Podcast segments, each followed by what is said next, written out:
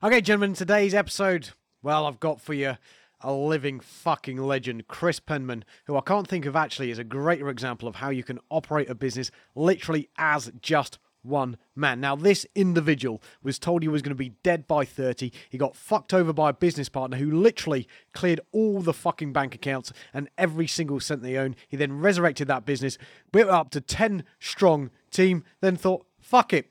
These employees were a pain in the ass, sacked all of them, started up from scratch on his own, and is now more profitable than ever in an environment where he can spend a shitload of time with his family and with his daughter. It's absolutely fucking amazing. On top of all of that, I think what he says about getting paid to fight inside of the Glasgow streets might be fucking shocking and surprising. So let's prepare for a strong Glaswegian accent and let's do this. There are a ton of men doing podcasts about business. Or at least they claim to be men. It's time to take off the panties. And let's get real. this is the One Man Empire Show with Charlie Hutton. If you have a sweet spot for big business horseshit, or if you're a sucker for bland, boring, politically correct podcasts, you can go ahead and turn this off right now. If you're a man at the helm of your own business, we want to inspire you to make more, provide more, provide more, and be more without having to sacrifice it all. You'll get everything from ethically gray tactics to dealing with dickhead customers and all the carnage in between. Let's do it. Welcome to the One Man Empire Show with Charlie Hutton. Was it snowing up there yesterday? What the fuck's that was- about? It was fucking freezing when I got up at half past seven this morning. And for a little bit yesterday, there was, I swear to God, there was snow or sleet going on. When I was coming down to the One Man Empire the, the other week, um, it didn't get light until half past seven. yeah. You know, it was like dark all the way down there, basically. Um, but I was expecting to get light about five. You know, yeah, doesn't happen, does it? Somebody's not turned the lights on. um, yeah, it was a little bit weird. oh, Chris, well, I'm, yeah, it's been a good day. I'm, I'm glad you've had a good start today. And to kind of kick this thing off is give me like a little bit of a background. What were things growing up like for you, Chris? My dad was a, a technical teacher and a, he was also a, a maths teacher. Uh, my mum was a part-time psychiatric nurse. Wow. Uh, so I, I spent most of my time watching my dad doing extra tuition for kids in the in the dining room, you know. So things like maths and technical drawing were just piss easy to me because I'd been doing them since I was like six. Yeah. Um, so moving on to an engineering degree uh, and a, a livelihood just designing stuff was pretty pretty much a, a straight line, you know, there wasn't an awful lot of thought there. It was just a thing that I was good at. There wasn't a massive amount of income coming into the house. Yeah. So he was probably just doing it for extra money to go away and spend on us. You know, we, we used to go used to go away and like collect metal and things like that, take it to the scrappies, sell it to the scrappies, and then Yeah. this was when mum was sleeping. Mum was obviously on night shift. My dad would take us out and we would we go find stuff that we take to the scrappies and sell. Fucking awesome. um, and, and whatever we got was basically ice cream money. And but it was Yeah. it was just a day out with my dad. You know, um, it was. It's not until later on that you realise some of the things that you did was maybe because you weren't the wealthiest Yeah. family. Um, that, that's probably more something that ties into what I do now because now I just look at different ways of actually making money out of whatever the fuck's lying about, you know, or whatever idea somebody comes up with that I can maybe copy or change a little bit. Um, because I'm 50 years old, so at the moment, my main impulse is to make revenue streams that don't Yeah. involve me working so hard, you know. Uh, so passive incomes are, are are key to me at the moment. And talk talk me through that, Chris, because I I think what what's fucking amazing for me, you're an individual that just sees a fucking idea, and I'll have a conversation with you two weeks later, and that idea has turned into a business. It's been fucking tested. There's customers. There's sales coming through the door. There's no excuses. It's just like I'm gonna fucking try it and, and see what happens. So how how do you normally take that, Chris? How do you mental, mentally evaluate ideas and uh, put them into put them into place? there's not much. I just try stuff. Um, like literally, some of them fall flat on their face.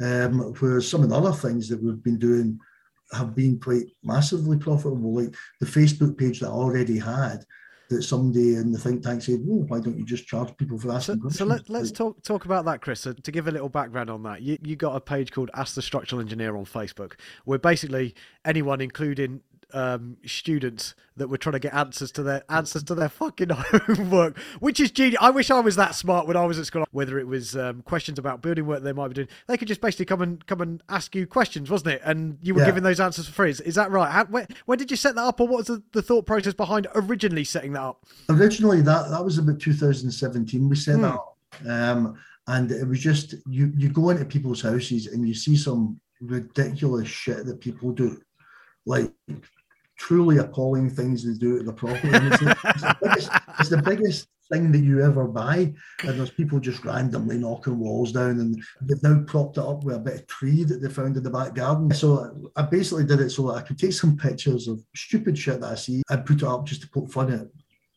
and then obviously on Facebook, there's a message button, and people would message me going, "I've got this cracking with my building. Can you send? Can I send you some pictures of it?" And you're like, "Yeah, okay, send the pictures."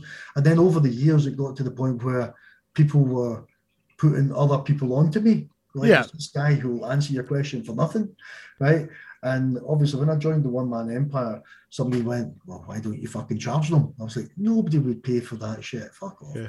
Right, and then apparently people would pay for it right so so now i've got builders phoning up and, and sending me pictures and, and stuff like that saying look i've knocked this wall down um, we're going to have to put a beam in um, but we're already on site what beam size do i need so i've basically monetized standing in a queue in asda or sitting in the dentist or you know all those little periods of time when you actually don't do anything yeah. Just pop it on my Facebook page and get paid for it. Um, but that was genuinely somebody else's idea. I'd still be doing that for nothing.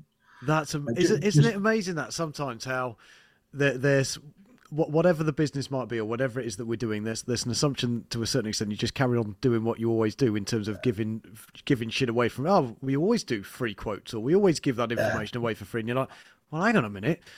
When you peek behind the curtain and someone goes should you be charging for that and you go I don't know. I'll see if we can. And um, fucking spectacular.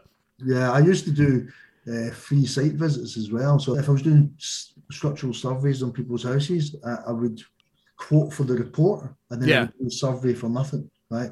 Whereas now I charge for the survey as a upfront fee. So if I turn up and there's nobody there, at least I've been paid for going. sure Um, and then I charge for the report separately. So, I, I, you know, if I turn up and whatever they want me to survey is just a bag of shit, and I'm like, look, mate, I can't give you a report on that. It's falling to bits. yeah Right? I don't have to do the survey, but I still got paid for my time going to do the visit. Um, so that it's just a different way of looking at things. How, how can you make money out of that situation? I think that's really cool, Chris. What's really interesting there for me is is you mentioned about actually, let's say, billing for doing surveys. And I, I remember before, whenever I used to do speaking or I'd go out and do consulting days, it would be like, well, I would always bill after after the event had happened, um, and then you'd be sending the fucking invoice in, and you might wait seven days, thirty days, and ninety days, or whatever that was. And I had a mentor at the time who was like, "That's got to be the stupidest fucking thing I've I've ever heard of." uh, thought process being is as soon as that's blocked in the diary or in terms of you're going on site to do a survey, it's like, well, that's fucking opportunity cost for anything else that can be done during that time. There's other shit that you could be doing in that day if that doesn't then go ahead, if that thing gets cancelled.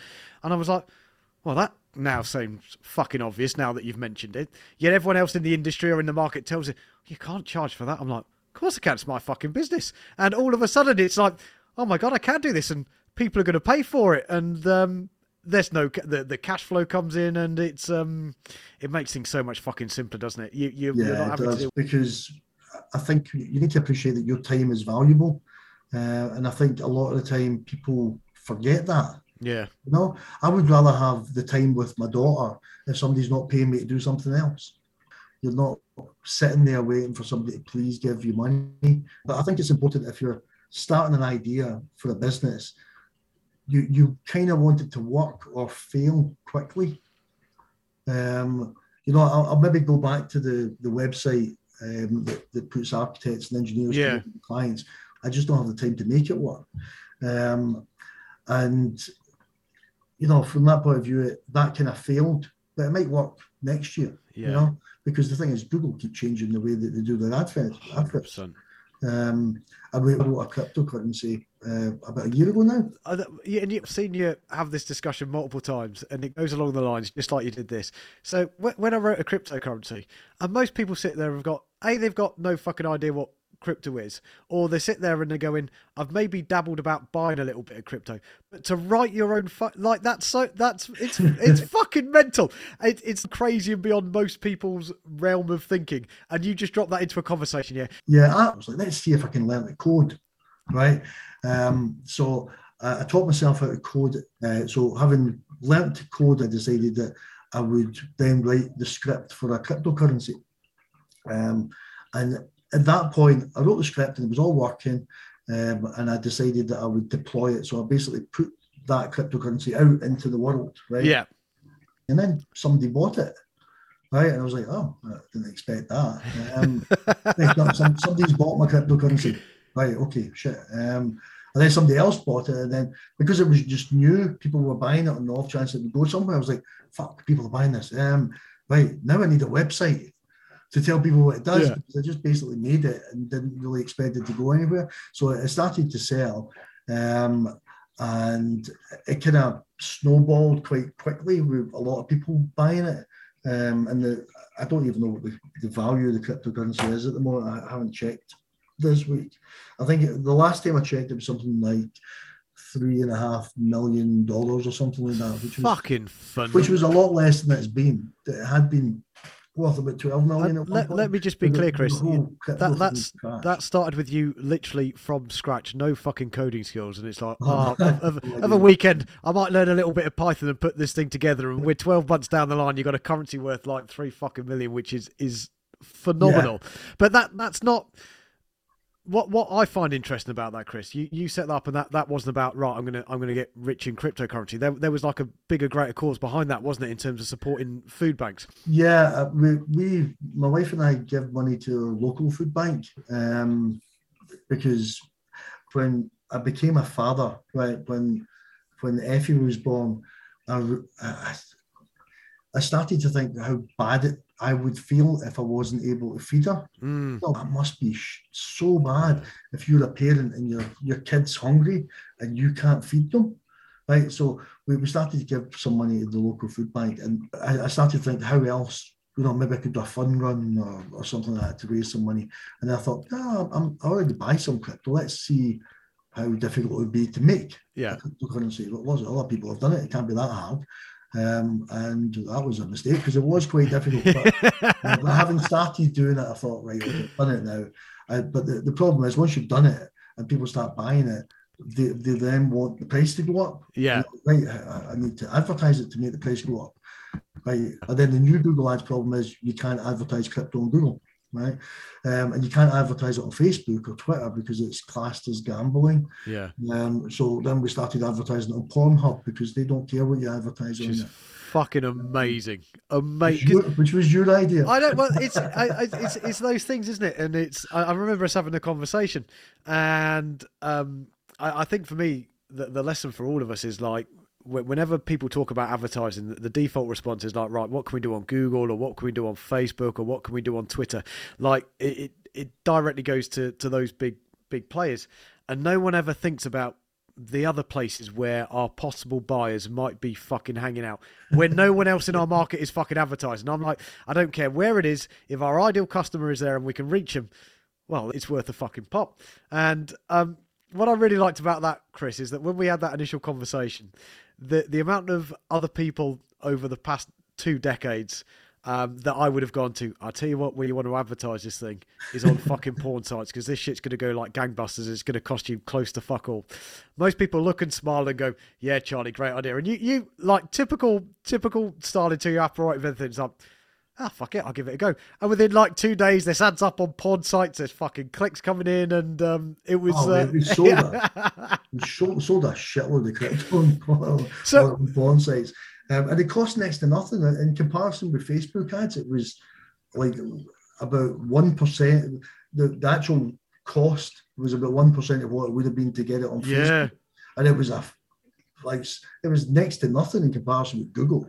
And, and what people don't realize mm. that have never advertised on porn sites before is that uh, in, in like Facebook, where you can go right, I, I want to show this to men that are aged between 34 and 45 and that are interested in motorcycles or Harley Davidson. Yeah. On Pornhub, it's like I want to advertise to men that are into fucking foot fetishes or B and M. Like you, you, you get you, there's all sorts of crazy criteria for the different porn that people are watching that you can go Yeah. into. It's fucking mental, isn't was it? going. I was, I was talking. I was getting a tattoo yesterday, and I was talking to the tattoo artist.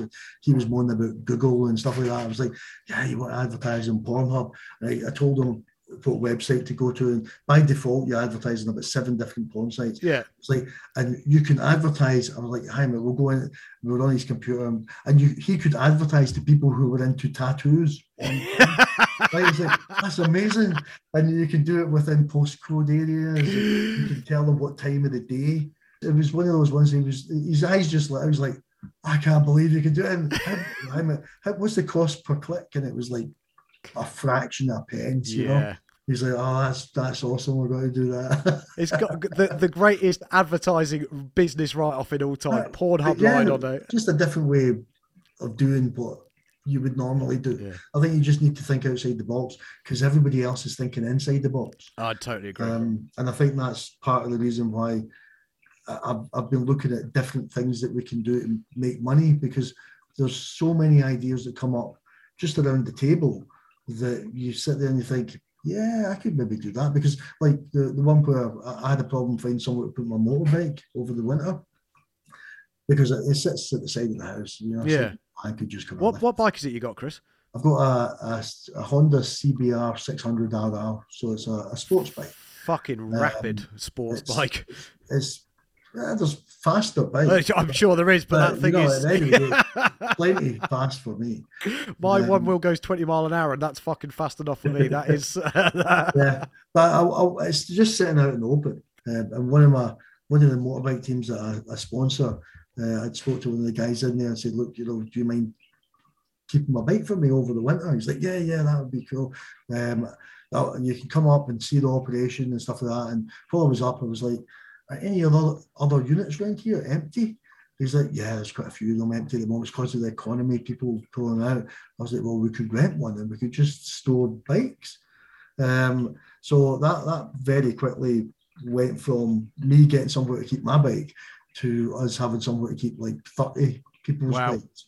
And what, what Um, were you telling me the main reason you think, uh, or one of one of the main reasons that people store bikes with you, which is, which again, from from my standpoint, from an advertising perspective, most people when we go bike storage, it's like right, okay, so we want to make sure that the bike is safe, want to make sure that it's protected during winter, and no- no one gets deep down to the real fucking motivator, and and the motivator you were saying you got multiple bikes that were in because of what, Chris? People hiding bikes for their missus. um, because they've maybe already got three bikes. Yeah. they've told they've not to get another one. They're like, fuck, I bought another bike. I need somewhere to hide it. I think And it's really good because it's a passive income. So Yeah. maybe the following year there's, you know, there's uh, 45 bikes or 60 bikes that are getting stored, you know, and it, it'll maybe be a case of, right, okay, this is something we can do over the winter, but what about storing people's race bikes during the racing season? There's places it can go, you know. Um, but it was important just to get it done quickly, or we would have just missed the opportunity. in my experience, good ideas always come when there is demand for it, and there's no greater test for demand in terms of being like, "Fuck me, I've got this problem here, and I'm I'm about to go and possibly try and find a solution for it." Because if you've got that problem, nine times out of ten, there's a Yeah, other fucking people bunch of other people that have got the same fucking problem. The the other thing as well that comes off the back of that, I think, is is you mentioned there, let's call it like that window of opportunity, um, or speed and you possibly sit with friends and other people that you know that can have an idea and when it comes to actually deploying that thing in place it gets fucking titivated within an inch of its life and before you fucking know it the window of opportunity has been lost and the the business idea never gets off the ground and then you're 12 months down the line and that same person is making fucking excuses as to why shit isn't working and it's like nah what what happened was that you just didn't take the fucking action when it was there, and that doesn't mean that you've got to invest fucking thousand. It just means you've you've got to see if you can fucking sell something. If you can sell one thing and get something going, we can prove the concept, and we can fucking worry about all the other shit that needs to happen Yeah, exactly. afterwards. Also, I think either you shouldn't tell anybody the idea, you should just go and fucking implement it, do it yourself. Yeah, Or you tell it to friends and family, and they're like, "Oh, you can't do that." Bob did that, and then he lost everything. yeah, every, everybody's got a fucking sob story about why what you what I, the idea you've just had is a disastrous idea. Yeah. Um, because the, the good thing about being around the table in the one man empire is that you're in a room full of people who have a similar mindset, right? So you're you're sitting there with people who are like, yeah, you could maybe do that, and maybe once you've got people's bikes in storage, you could you could rent them a bike cover, Yeah. or you could for an extra five pound a month, you could give them the access code for the camera so that they can log in and see their bike. And we could log it. We could. We've managed to do it so that when they log in to see their bike, the lights on their bike lights up. That's fucking cool. You could you could rent them paddock stands so the wheels aren't touching the ground, so you don't get flat spots. You could rent them a trickle charger to charge the bike up. All these extra things, as well as just storing the bike safely. You could do all these other things.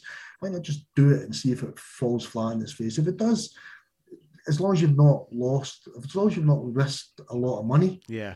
Then if nothing else, you've learned how not to do something.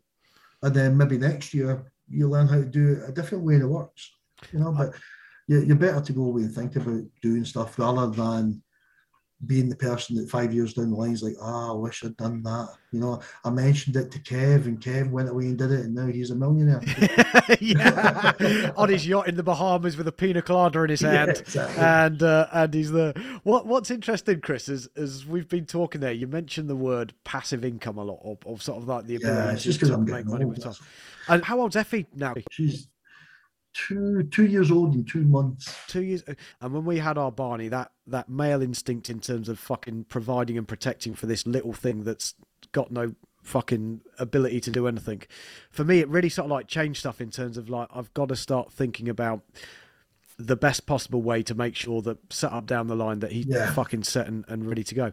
And I know that there was there was other things in your background as well that, that kind of meant from a family standpoint that that kind of got sped up. So so talk through Chris like the from the medical side of things because it's a fucking amazing story what you've you've been through and what's what sort of drive Yeah, that I've- gave her. I I was born with a, a heart condition called Wolff Parkinson White syndrome. In Wolff Parkinson White, you have a, a, a secondary secondary electrical impulse. Right? Okay. So your resting heart rate tends to be a lot higher than normal. But also, what happens is that if you're doing exercise, quite often the secondary pathway will kick in, and your heart rate will just spike through the roof. So it's like 300 beats per minute and things like that. wow. right? Um, and eventually, when that's happening for a long, long time, your heart just goes, fuck it, Yeah. stops, right? Um, and, you know, when your heart stops, that's a bad thing. a lot of the time, it'll start up again, you know? Um, but sometimes it won't, and you'll need somebody to give you CPR. So, Yeah. Wolff Parkinson White's a potentially fatal heart problem that people have, and it tends to catch people unaware because a lot of time you'll not know that you've got it, you know. Um, but I, I knew that I had it from a, an early age, um, and there was no real treatment for it in the 70s and 80s when I was growing up. There wasn't really a cure for it. There wasn't really anything. Wow. They could give you drugs that slowed down your heart Yeah. all the time, right? Um, so like beta blockers and things like that, which just made you slow, right? How the fuck does that how does that affect you mentally when you're growing up there, Chris? Knowing knowing that you've got knowing that you've Oh, got it made me look at things a little bit differently because I didn't expect to get to 30. I, I had a Fuck, wow. mentality when I was growing up. Um, it was more like, kind of fuck it, let's go away and do stuff. Mm. Um, and I also kind of went through a period of if I'm going to die, I'm going to die doing something that I want to be doing. So I did a lot of stupid shit. Okay, gentlemen. So, quick side note. Look, with what we got going on here, I've been forging self-made men in fast since 2015. So, obviously, what we do here and within my groups, well, it just fucking works. Needless to say, because of that, we're pretty much locked out most of the year and with a waiting list. However, good news for you today, right now. Well, I'm temporarily opening up a couple more spots inside of one of my groups, the Alliance. Meaning today, this, my friend, is your opportunity to take a seat around the table. So, if you want to come and join this brotherhood of smart, ambitious men who can sleep safe at night, knowing that they are prepared to punch each and every single day square in the fucking face, no matter the tornado of shit, then, my friend, your next step is simple. Head to applyforyourseat.com and submit your urgent application right now. Um, Stupid like shit like what? jumping out of planes and bungee jumping and free cl- free climbing and Oh, I did so a lot I've, of martial arts. I've I've done free climbing and bungee jumping. Which, uh, sorry, not free climbing, parachuting and bungee jumping. Which one did you prefer, Chris? I fucking hated bungee jumping. That's terrifying. Bungee jumping's fucking terrifying. Oh, I Is it- like bungee jumping. Because jumping out a plane, you just see like a patchwork quilt of fields and stuff like that Yeah. below you. Jumping off a bungee thing, you can see people. Yeah, and the concrete coming at you pretty fucking Yes. quick. That was genuinely terrifying. I'd much rather jump out a plane than off a That's and how, so free Um, climbing. Where, where have you free climbed? Just up north, it was just just That's some fucking. like That's that. like for me. That's that's like crazy hard. I want to do bull riding, and I, I think bull riding is fucking safer yeah, than free climbing because that's That's- that's- free climbing is fucked Yeah. up. Like there's no safety net or anything there. Yeah, I know. Um, obviously, you learn to climb first. Oh yeah, yeah, hundred percent. I don't, I don't care. I can learn to do a lot of things, Chris. It doesn't mean that, that I'm any good at it. Um, but yeah, uh, so I, I did that, and I, I did a, a lot of martial arts and did some fighting for money. And you got paid for basically turning up. You got twice as much if you want, right? So it's not like Right. you, you you've got paid either way, right? Um, but sometimes I, I don't remember the fight. Fuck me. You know, like there, was there was times when I'd, I'd wake up at home in the bath, like, um, and I'm like, did I put myself in the bath? Did somebody put myself? Jesus somebody Christ. put me in the bath. Um, this is a bad idea, you know. But there's genuinely times when I actually don't remember the fight at all. What, what sort what sort of Um, fight was this, Chris? Uh, I was just fighting in a underground car park. Fuck me, man. That's Um, hardcore. But it, it was like, I mean, I've, I've broken bones in my hands and Yeah. stuff. And my jaws fucked it. I I had to spend eight thousand pound on dental work before I got married. What? My teeth were all my teeth were all mashed up.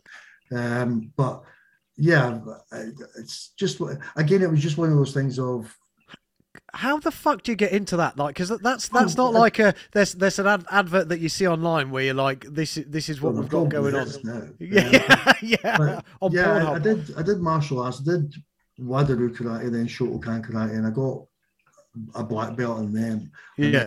I started learning ninjutsu. Right. Yeah, yeah. Um, and one, one day when I was, I finished ninjutsu and we'd done a, this is a bit of a side track, but it's a, a story that my wife knows because it happened at her mum and dad's house. Right. But I went from, from the ninjutsu to see my wife because of her mum and dad's because we were just dating at that point. I'd been sent by her mum to go and get stuff for the corner shop. Yeah. But when I was in ninjutsu, we were just doing knife attacks Right. right? So we've literally been there for maybe an hour doing. You try and stab me three times, I'll try and stab you three times. yeah. And we- we'll take the knife off each other and then try and. So I'd walked out of this corner shop, um, and, and some little guy who came out to me, and he, he pulled a knife out, and he's like, "Right, give, give me your watch and your money." Fuck off. And without thinking about it, I just took the fucking knife off him. Right? So I took the knife off him and then gave him it back. Right? And I remember when he when he took the knife from my hand, my brain was going, "What the fuck are you doing?" yeah, this is Right. this ain't a rubber knife anymore. Up to that point, I was just like, "Take the knife out here, try again." Right? I think I actually said, "Try again," and gave him the knife back. And he looked at the knife in his own hand, looked at me, dropped it, and ran. Right? I was like, "Thank God for that," because if he tried me again, I- I think my brain would have been engaged at Yeah. that point. I'd probably Wow. Uh, but I just I just took it off him. and then Mate, that's fucking brilliant. um, but yeah, it was just an easy way to earn some money. Uh, but Chris. again, if if you're thinking, you know, I might die in the next few years, you're like, ah, fucking whatever. Oh, I, I can Um, imagine. Just give it a bash, and I, I did lots of silly things. And, So you're not thinking you're going to get to 30 and, and time goes on. Where where do you sort of like go? well, no, I just What was the end of that was going to journey? But then at some point, uh, there was an operation that you could get, um, and I found somebody who would do the operation for me. It was the first time he'd done it. and I Right. watched it on VHS the night Oh, before. fuck. And I'm like, well, this is just filling me with all sorts of good feelings, you know. Um, so they did the operation, but you had to be awake and unanesthetized during the procedure. Um, because if they gave you anesthetic, your heart rate would slow down. Wow. And what they needed was for your heart rate to be really high. Yeah. So that when they bumped the extra nerve out, your heart rate would drop. Yeah. Right? So, you know, you, you don't feel anything going through your arteries, but you can feel things when they're inside your heart, right? Uh, so when they started burning out the, the nerve inside my heart, that was fucking sore to be honest. I can you- imagine. You were, you were strapped down. I was strapped down to the table. Like my arms were strapped down, sort of Like a cruciform, if fucking yeah. and you can watch it on the screen. So you, Right. you watch it on the screen, you see the guy, you see your heart valve opening up, and you Yeah. the, thing to go through it. And it was like some messed up computer game where you're trying to time it to go through, right? You're, you're, you're strapped down, you're, you're watching the guy, right? And you can see it going forward. You're like, You're not going to make it, man. You're not going to make it. And then it hits you. right? And eventually gets through to the other side to the bit where it has to burn out. But it was a weird, fleshy computer game that you Yeah, that's Um, brilliant. and then once once they burn it out, they try and start a heart attack to start start the extra beat happening. Yeah. And then once they've confirmed that it's not there, then they give you the drug to you out, and you're like, "Well, done." Um, but the cool thing about that was the second they bumped the, the nerve out, I knew I was fixed. I could feel that I was fixed, Really? you know. So like in, instant Um, fucking magic bullet. Yeah, it was literally my heart rate halved. Yeah. right? But I could feel my heart rate dropping like just Yeah. instantly. It was like there was an extra bit not there. Um, and then after that had happened, uh, I, I asked my wife out because she was a good bit younger than me. Yeah. She's beautiful. I didn't have any chance with her. And I thought, well, fuck it, I'm alive now. So that that basically started the second phase of my life where suddenly I'm I'm going to have a future, right? And I'm going to have a future with this person. And now I need to go away and try and find ways of providing for myself. So uh, literally but- like born born again, Chris, in terms of in terms of that feeling. Yeah, I mean just my outlook changed. Yeah, I can doing as many believe that. Um, then quite shortly after that, I started my own business. Uh, with a view to, I, I realised there's a limit to how much you can earn working for somebody else. yeah. And were you working for someone else at this stage, Chris? Yeah, at this stage, I was technical director in a, a, a large multinational engineering company. Oh, okay. Right? Um, so I, I had a good salary. I was Yeah. on, I don't know, like sixty thousand pound a year or something like that. But it, it wasn't going to get much more than that, you know, realistically. Um, so th- the best option was to go away and work for myself, really. That was a bit of a gamble. Um, but you know, I always had the option to go back and work for somebody else, you know. Um, so yeah, that that, that And that setting up was another engineering business in terms of being like, right, Yeah. this is what I do. I can do this for myself. I can do it better, and and Yeah. kind of make that work. Yeah, so I, I set up an engineering and architectural practice, a, a partnership with somebody that I, I knew really well and trusted. Yeah. Four years down the line, stole all the money for the company. Fuck Um, me. And that, that's when I decided I'm not going to start another business with somebody else. Just So, so what what happened there, Chris? it amazes me. From there's some crazy statistic around partnerships in terms of they the, the failure rate of them is is fucking huge, and the rate in terms of one partner screwing the other one over again is fucking silly, silly high. Is so- it? I didn't realise that. I, No, I read it somewhere not Hmm. so long ago, and uh, you would think we're going into this relationship with someone that we fucking trust and we're going to try and build this thing. And uh, it goes to show you how fucking low the morals are of a lot of people Yeah. uh, that, that, that essentially stealing from, from business partners. So did, did you do that under the radar, or how did you find out about that? um, myself and the staff turned up one day and there was nothing in the office. Fuck me. The computers were away, the printers were away. We were all standing there going, "What the fuck happened?" Um, and I tried to phone my business partner. Um, I, I wasn't getting through. Uh, neither were any of the staff. But it was it was payday, so I thought, Right. okay, guys, you guys need paid. Yeah. Um, I, I hadn't been very financially into that, like financially aware. Sure. I basically set up the company with somebody who'd already had their own company Okay. because I didn't understand accounts and things like that. So she'd been the person that was paying the staff. Um, so when I couldn't get a hold of her and none of the staff had been paid, I was like, right, okay, well, come with me to the bank because I can just take money out, give it to you. Yeah. And I turned up at the bank to find there was no money in the bank. Oh my was weird because Fuck We me. both signed the document saying that in order for us to take more than a thousand pound out, we both had to sign something Yeah. right? But mysteriously that had vanished. Um, so basically, the the bank account was emptied, um, and that was that was quite nasty to be honest, um, because all the money I had was in the company. Yeah. Well, like, for most of us, isn't it? That's what company. what you build up. Um, It, yeah, you, you keep the money in the company because if you take it out, you have to pay tax on 100%. profits. Yeah. Um, so all the money was in the company, and then suddenly I was like, shit, I got no money. Um, but I did have a particular set of skills. Um, so I just started doing maths for myself. Yeah. Yeah. Because obviously a lot of the work that was getting done was work that I, I knew was coming in. Yeah. Um, so I just contacted the people that I was doing the engineering stuff for, just started doing it myself. Uh, but it was a bit of a kick in the guts. Uh, my wife didn't particularly like the person I went into business with anyway, but she could see the sense in me going into business with somebody who already had a business. Yeah. Did you did you get that? I told you so, Chris. Uh, I still do. But in fairness, she did tell me. I mean, it's, yeah. it's completely justified. She has a much, she's a much sharper um, judge of character than I am. Yeah. Um, so I, I just set up in business with myself, um, and that's pretty much what I've been doing ever since. I, I did build the business back up to having staff. So, so, so talk me through that because you know my opinion on employees and the fucking carnage that they cause. You've gone from four people, you've been fucked over by this cunt of a business partner. And the mentality wise, Chris, this is amazing. So it's like, right, fuck it, I can do this again. You build that up to seven staff. So, so mentality at that time is is to, to keep growing, keep growing, keep growing. yeah, um, yeah, you, you keep growing because as the work's coming in, it's almost like playing Monopoly. When you when you go around and you got your little houses, Yeah, next step is to go away and buy the hotel, right? So when you've got your staff, if you've got enough money coming in to buy another staff, then you just buy another staff member, Yeah. right? Um, in the belief that that will then bring in more work because you have the capacity to do more work.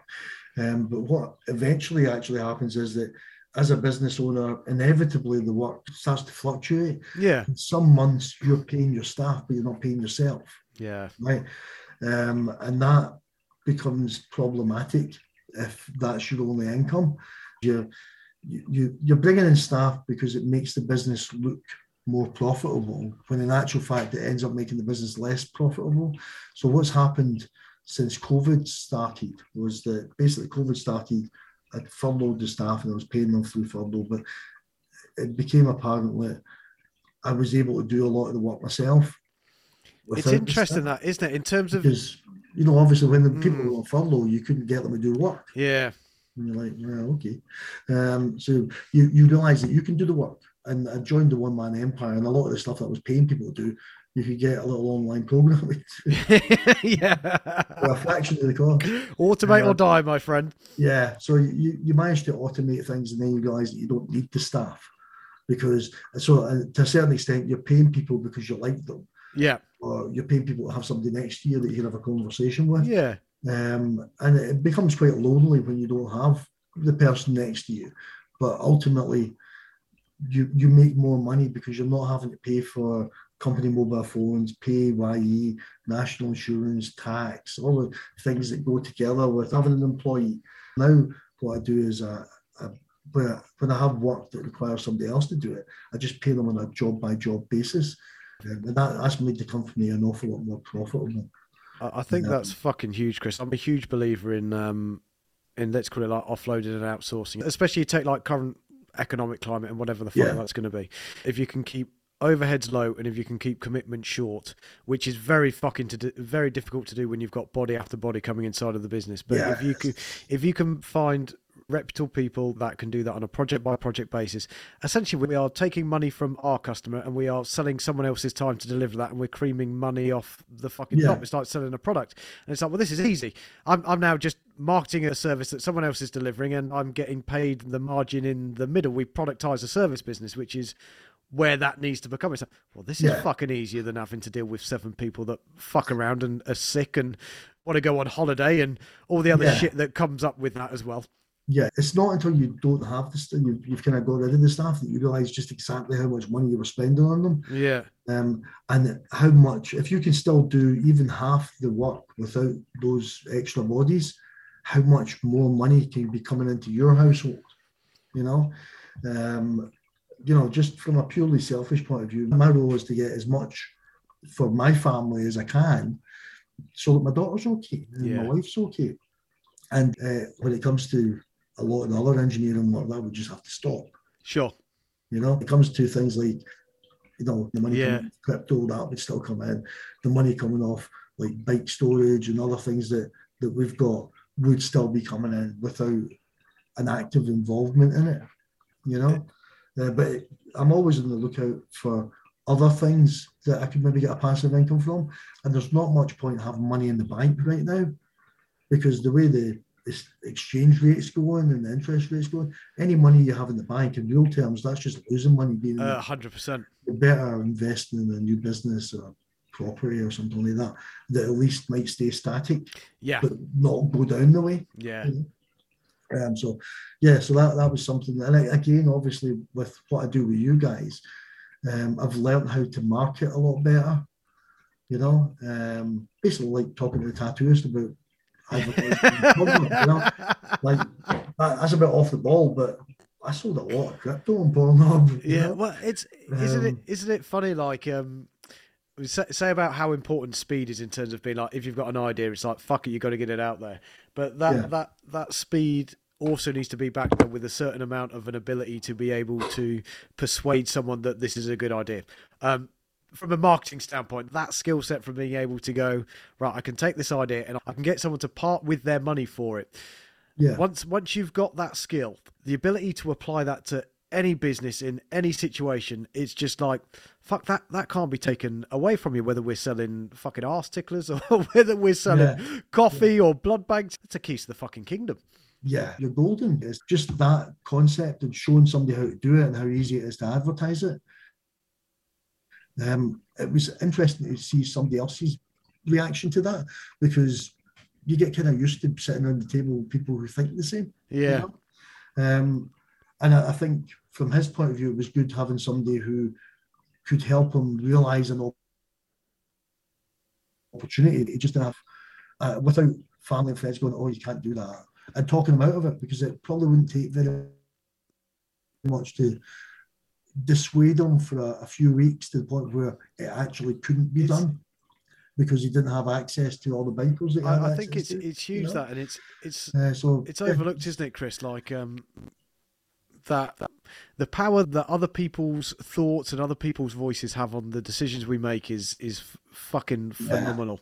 Whether that's business decisions, Yeah. whether that's I'm going to try something new, whether I'm I'm going to do that. They talk about that nature versus nurture. I'm like it's it's all fucking nurture, man. It's it's yeah, is, the people uh, you surround yourself with. I'm amazed sometimes that you can walk around the, the office thing here and you can Yeah. walk past someone in the corridor and it's like, oh, how's it going? And they're like, oh, oh, it's, oh, it's, oh, oh, it's, it's going all right, I guess. I'm like, Jesus Christ! Like, if you you've surround yourself with these people, like you've got no fucking chance.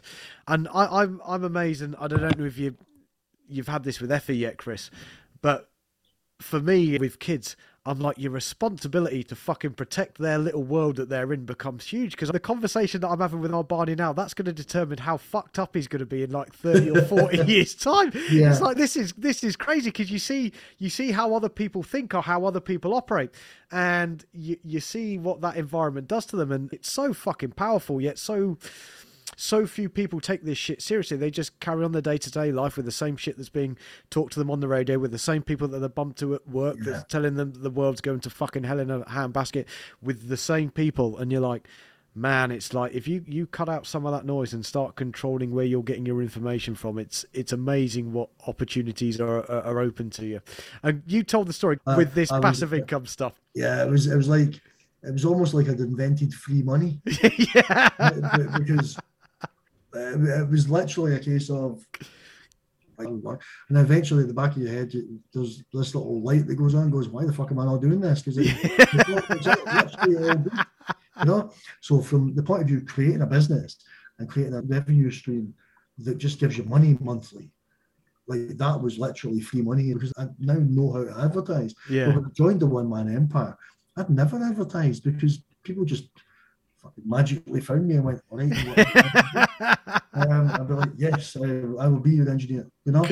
Um, but most engineers are like that. They don't tend to advertise; they just wait for the work to find them. yeah, Um, and you can see that one on Google. If you Google structural engineer in Glasgow or surrounding area, you got a whole load of engineers, and they'll have a Google review. I've got like fifty-seven it's Right. amazing. Yeah, um, because I actively market the company and I also ask people to give me a review. Yeah. Same on Facebook.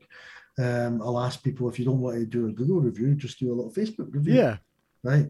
Um, if you don't ask, people just don't. They just assume you don't need it. It's it's know? crazy that is it well hundred percent and and if you fucking automate the message that goes out that says hey it would be kind of cool if you did this and the Yeah. reviews just magically start fucking coming in people people don't think like that because they always carry on doing what they've always done it's um it's unbelievable but creates Yeah. huge opportunity for everyone else Yeah, at the moment I'm not advertising because I'm snowed under right now. Um, but every so often we will go through a little period where we'll advertise. We've started a survey business. Started, I think that's maybe six months old now. Um, and that's that's that's doing really, really well. But somebody had mentioned like, you know, doing surveys for new builds. yeah Right. So now I'm going to do surveys, snagging reports for new build houses because why the hell not? I can do that. yeah But previously, I would have only done snagging reports on things that I'd designed. yeah But you know, I can do snagging reports on anything. You just walk about a place and find fault with it. Like, And- how difficult is that? the, the great I like how you think, Chris. It's there's very there's very little tail on all this stuff, and what I mean by that is the cash gets paid up front. So from a cash flow standpoint, it's getting booked in. I'm getting paid for it now, and from a sustainability standpoint, that becomes so fucking important. Like for me, priority number one is going. I want recurring revenue inside of the business. Priority number two is it's like I want fucking cash up front. If if there's tail on it, I don't want to go anywhere near it. I can only imagine what's going to happen over the next sort of like three to six months for people Yeah. that have gone from waiting seven days and it's 30 days to now six months. It's like, fuck me, are these are they- still going to be in business in six months' time? We just remove all the fucking risk. It's like, you're going to give me the money. If you don't want to do that, I ain't fucking dealing with you. yeah, and you, you also you I became more confident since doing that and just turning down clients, right? Um, some people you can tell quite quickly they're just going to be a problem. yeah.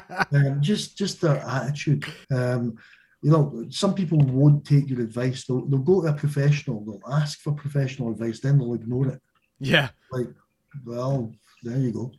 Um, and those are the kind of people who will then have a problem paying your bill because they're like, well, you didn't do what I asked you to do. You're like, yeah, I didn't do what you asked me to do because it was dangerous. Yeah. Or fucking illegal. Um, yeah.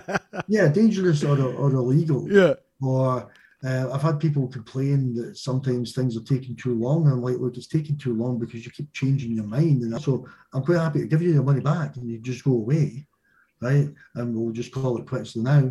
And you're like, man, I just don't like, I just don't need to be dealing with this. Well, and I think the, the lesson Um, is there, Chris. It's like it's your business. It's my.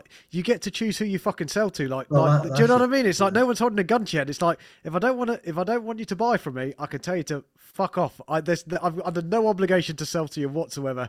I get to choose who I work with and uh, what those terms are. Yeah, Yeah. Um, most people don't see it that way.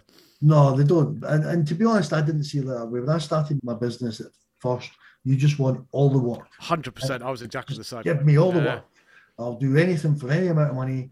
I was an engineering prostitute, basically. yeah. Um, you, you've got 50 quid. I can do that for 50 quid. No yeah. matter. I mean, It doesn't matter.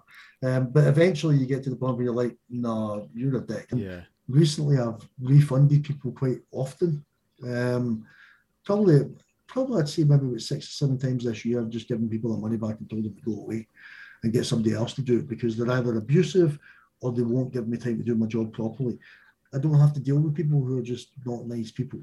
It's Um, It's Or- empowering that, isn't it? In terms of being like, Yeah, I, I get to control this. And I, I don't know if, if you found this, Chris. In my experience, um, whenever you sack a fucking pain in the ass dickhead customer, it's incredible how quick a better, more um, Oh, well-behaved customer. It's like the fucking universe is going. Yeah, I'm really sorry about that arsehole. It's, it's, it's a better person that's going to be a little bit nicer for you. That magically fall, falls out of the air in like 24 to 48 hours later. Yeah, because what happens is that that little slot that was booked in, um, I'll then go to somebody else who's expecting seven weeks. Yeah. Right. You can go to that person and say, look, slots opened up.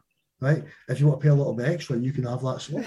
yeah, yeah. Right. Um, because we do we do a 10 day service uh, for people who don't want to wait. Right. Yeah. For an extra 30% on your fee, we'll do it in 10 days. If you're impatient, pay us extra, we'll do it fast. Right. And what that involves is me just paying people like the, the people that I have doing the drawings and stuff for me. I just pay them extra to do it in the, the weekend or at night It's right? But I'm not asking anybody to give up the weekends for free. Yeah. Right, um, and I'm not certainly I'm certainly not going to give up my evenings and No. weekends for free because I- I'm now working basically fewer hours. Although I'm earning more, I'm working fewer hours because my priority is a balance between bringing money, but also to spend time with my daughter doing things. Because people, everybody tells you, oh, they grow up so fast, right? Um, and they do. Like it's scary, and I, I see her every day. I basically get up with her in the morning. Um, I'll make a breakfast, and then I'll be home for lunchtime so I can have lunch her. And then what I'll do is I'll probably leave the office uh, and be home for the back of three or four so that I can spend some time with her. And then when she goes to bed, I'll just start work again. right? Yeah. So I can pick up things between nine and 10 o'clock at night and be super productive in that hour, maybe work until about 11 or something. Because nobody's emailing their phone in, and you can get a lot done when you don't have distractions. Yeah. And if I was working a normal nine to five job, I would basically just see her for a few hours in the evening. When You when know, she's fucking just grumpy be- and tired and That'd be terrible. yeah. You know, she'd have no idea who I am, basically, because you, you've got this fantastic little person that you're supposed to be looking after, and you're a stranger to them because you only see them between you getting home at six or half six and then go Yeah. to bed at night. You know, You- you've got like two and a half years with them, and that's it a day. That'd be shit. you Yeah, know? I agree. That's that's not good. Um, but I think COVID has made a lot of people re- reevaluate their priorities. Um, because there's a lot of people who are quiet quitting. Oh right? fuck me! You talk about Um, getting getting rid of your employees, Chris. Like that's a bullet dodged right there, based based on what's going on Oh, at the I moment. I, I can totally understand why they're doing it. Uh, But what you probably don't see as an employee is that sometimes you get paid and your boss doesn't. yes.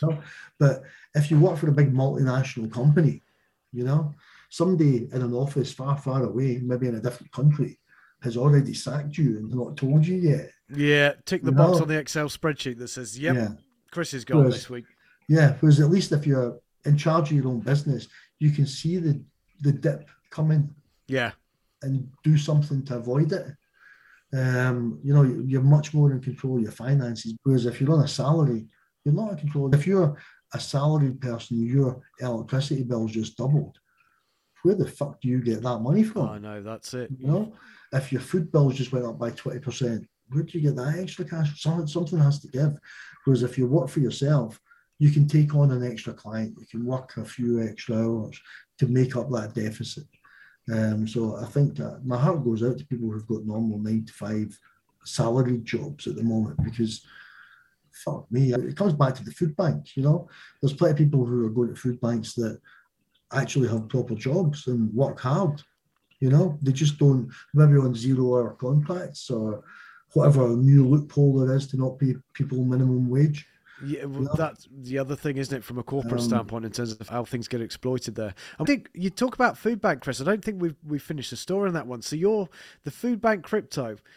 And was it a Manchester food bank or donation? Like how much? Yeah, you've donated to Manchester Food Bank. Um, I've got my my VPN on, and that doesn't let me do the thing. Um, right, the current value of the food bank crypto is five point one million. Fuck me, man. That's Um, amazing. So, so that's good. That's went up a little bit. Um, but yeah, the the the food bank thing. But we basically about ten percent of the money that it's people spend buying the cryptocurrency is a transaction fee, right? Five percent of that goes to food banks, goes into a wallet, that, yeah. um, and the rest of it goes to uh, marketing and back to people who already have the cryptocurrency. Yeah. So I tried to give some of that money to the local food banks, and ironically, the one I donate to, Yeah. and they didn't want it because they're like, you've got a cryptocurrency. This is some kind of scam. If we give you your bank details, you're just going to steal our money. I was like, look, I don't want your bank details. Yeah. Um, I can't give you cash because when you've got a cryptocurrency and you're donating to somebody, it needs to be a visible donation to the people who hold the crypto. So it Yeah. needs to be on the blockchain, right? It was, it's literally a five minute job, Yeah. but nobody believed me, right? So I found a, man, uh, a Manchester food bank that was about to go out of, out of business because it had no donations, right? Um, I just gave all the money to them. That's amazing. And then, then I got a, a tweet from Sally from Yeah. Coronation Street saying thank you. which was like I was like, my mom and dad would be so pleased. That's so cool. But yeah, it was literally I was like, oh, that's me legitimate now. Um, Chris, that's fucking somebody awesome. man. Coronation Street is Yeah, is- celebrity rubber stamped. You can be out on the uh, out on the out on the cobbles. Yeah, Um, we- we managed to give some money to food banks, which was uh, a, a big fuck you to all the people who said no to taking the money. You know, yeah. but it's probably the same as that Nigerian prince who's emailing people all of pounds, dollars to get. you. it's real. He's Yeah. really there. um, he tried to give money away, and everyone's like, "Fucking scamming bastard." yes, I know. No, I'm reading. I'm a real person. Um, I can't oh, why I can't give this money away. But it was, it that's so cool. surreal conversation I was having with people where I was like, look, please take the money. But I think a lot of it is that people who are in charge of food banks, a lot of them are trustees, Yeah, quite old and they're- they're quite risk averse. I Yeah. like they maybe don't understand cryptocurrency or mobile phone apps. Um, so yeah, I- did expect it to be a little bit of pushback, but I didn't expect it to be impossible to give the money away. Uh, but at the moment, the crypto market's tanked, so yeah. it's interesting to see exactly you know how that goes. Um, I'll, I'll be interested to see that. And what before we wrap this one up, kind of, um, it's not really on the vein of crypto, but it's it's it's in your way of thinking in terms of fucking technology and what you've got coming in the post, Chris. Right. Okay. I've became quite interested in, in biohacking, right? People who augment their body with technology, right? Yeah, Um, so there's there's people kicking about a place with like half a terabyte of memory implanted in themselves. yeah, You're able to program, right, uh, a lot easier, and you can use that again for opening doors in your garage or your office, or Yeah. program it to start your car. Um, but one of the chips that is very elusive to get is a payment chip, right?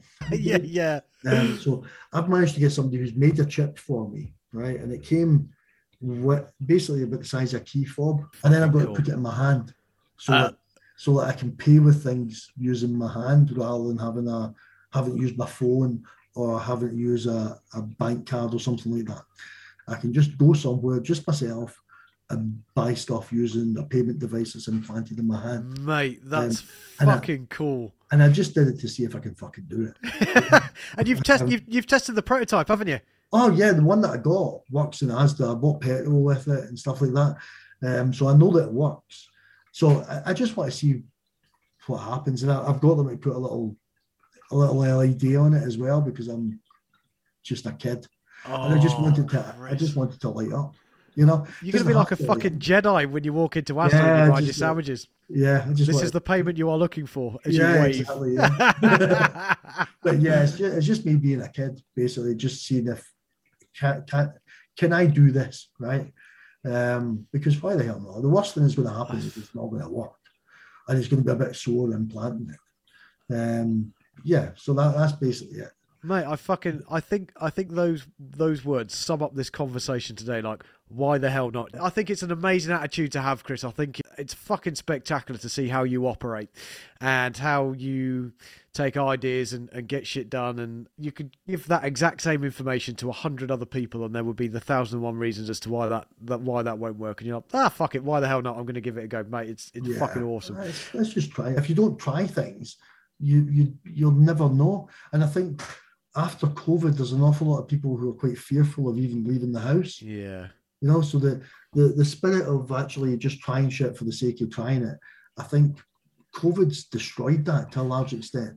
You know, people are very introverted, they're very risk averse, just generally the public. I'd agree. Um, Yeah, I totally understand why, because fuck knows what's going to happen. yeah, But now's the time to take chances, because if if the economy is tanking and you have an idea that might make money, fucking go for it because it's tanking anyway. yeah, yeah. It's so true. Um, you, know, you might as well take a gamble on you. I'd much rather gamble on me than gamble on a company that I work for, you know. And I think that's what a lot of employees are doing is they're gambling on their boss looking after them. Yes. Uh, your boss is not even the big boss. You know, your boss could be sacked next month. You know, Exactly. um, you're much better just gamble on yourself. And if your brain spits out a daft idea, just go and see if it works. You know, I think. Yeah. The business needs to fail fast if it's going to fail or succeed quickly. You know, uh, the bike storage thing is an ideal example. That's a legitimate business now. Um, but if it hadn't worked, I'd have binned it and moved on to another idea before spending too much money. You know? And I, I think that's the thing, isn't it? It's like it's it's it's fail or succeed quickly, and don't worry about too much shit until something's been sold.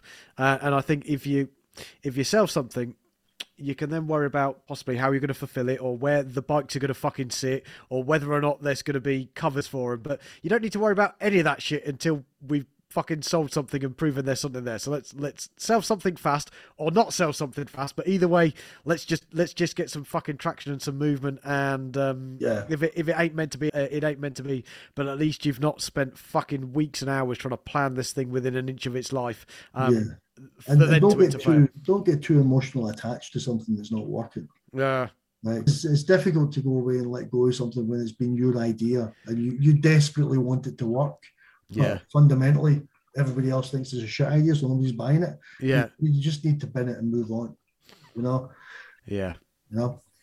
I think you're Um, 100% on the money there, Chris. I cannot wait to possibly have you back on, at which point I want us to be doing this from Asda, where we're buying shit with waving hands over contactless payment. It's Uh, be yeah, I, I, I hope it works. I also want to just see what people's reactions are. yeah. Chris, it's been a fucking pleasure speaking to you, mate. I really, really appreciate it. And Yeah, I'm going to look forward to thanks. catching up with you soon, brother. Yeah, thanks for letting me letting me vent, if you like. It's, it's nice to talk about stuff like this because at the end of the day, I don't talk like I don't go to my mates and talk to them about stuff like this because most of them are employees and just look at me. They, they, they wouldn't understand. They'd be too fearful of trying stuff themselves. So it's it's cool to talk to somebody who's like minded and, and sees the potential in things. Holy fuck, gentlemen. What an absolute golden shower of insight there from Chris, the man, the myth, the legend. I think you'll agree, like I said at the start of an episode, no true example of how you can literally burn fucking everything to the ground, purge all of employees, and still come out the other side bigger, stronger, more profitable. Lots there to take notes on and think about, my friends. I've been Charlie Hutton. You've been listening to me with Chris Penman, and I'll catch you guys on the next episode. You've been listening to the One Man Empire Show with Charlie Hutton. Congratulations. You made it to the end without becoming a snowflake and sobbing like a little girl. We're glad to have you. Thanks for listening to the show. Make sure to like, rate, and review. And we'll see you next time for some real, raw honesty on the One Man Empire Show with Charlie Hutton.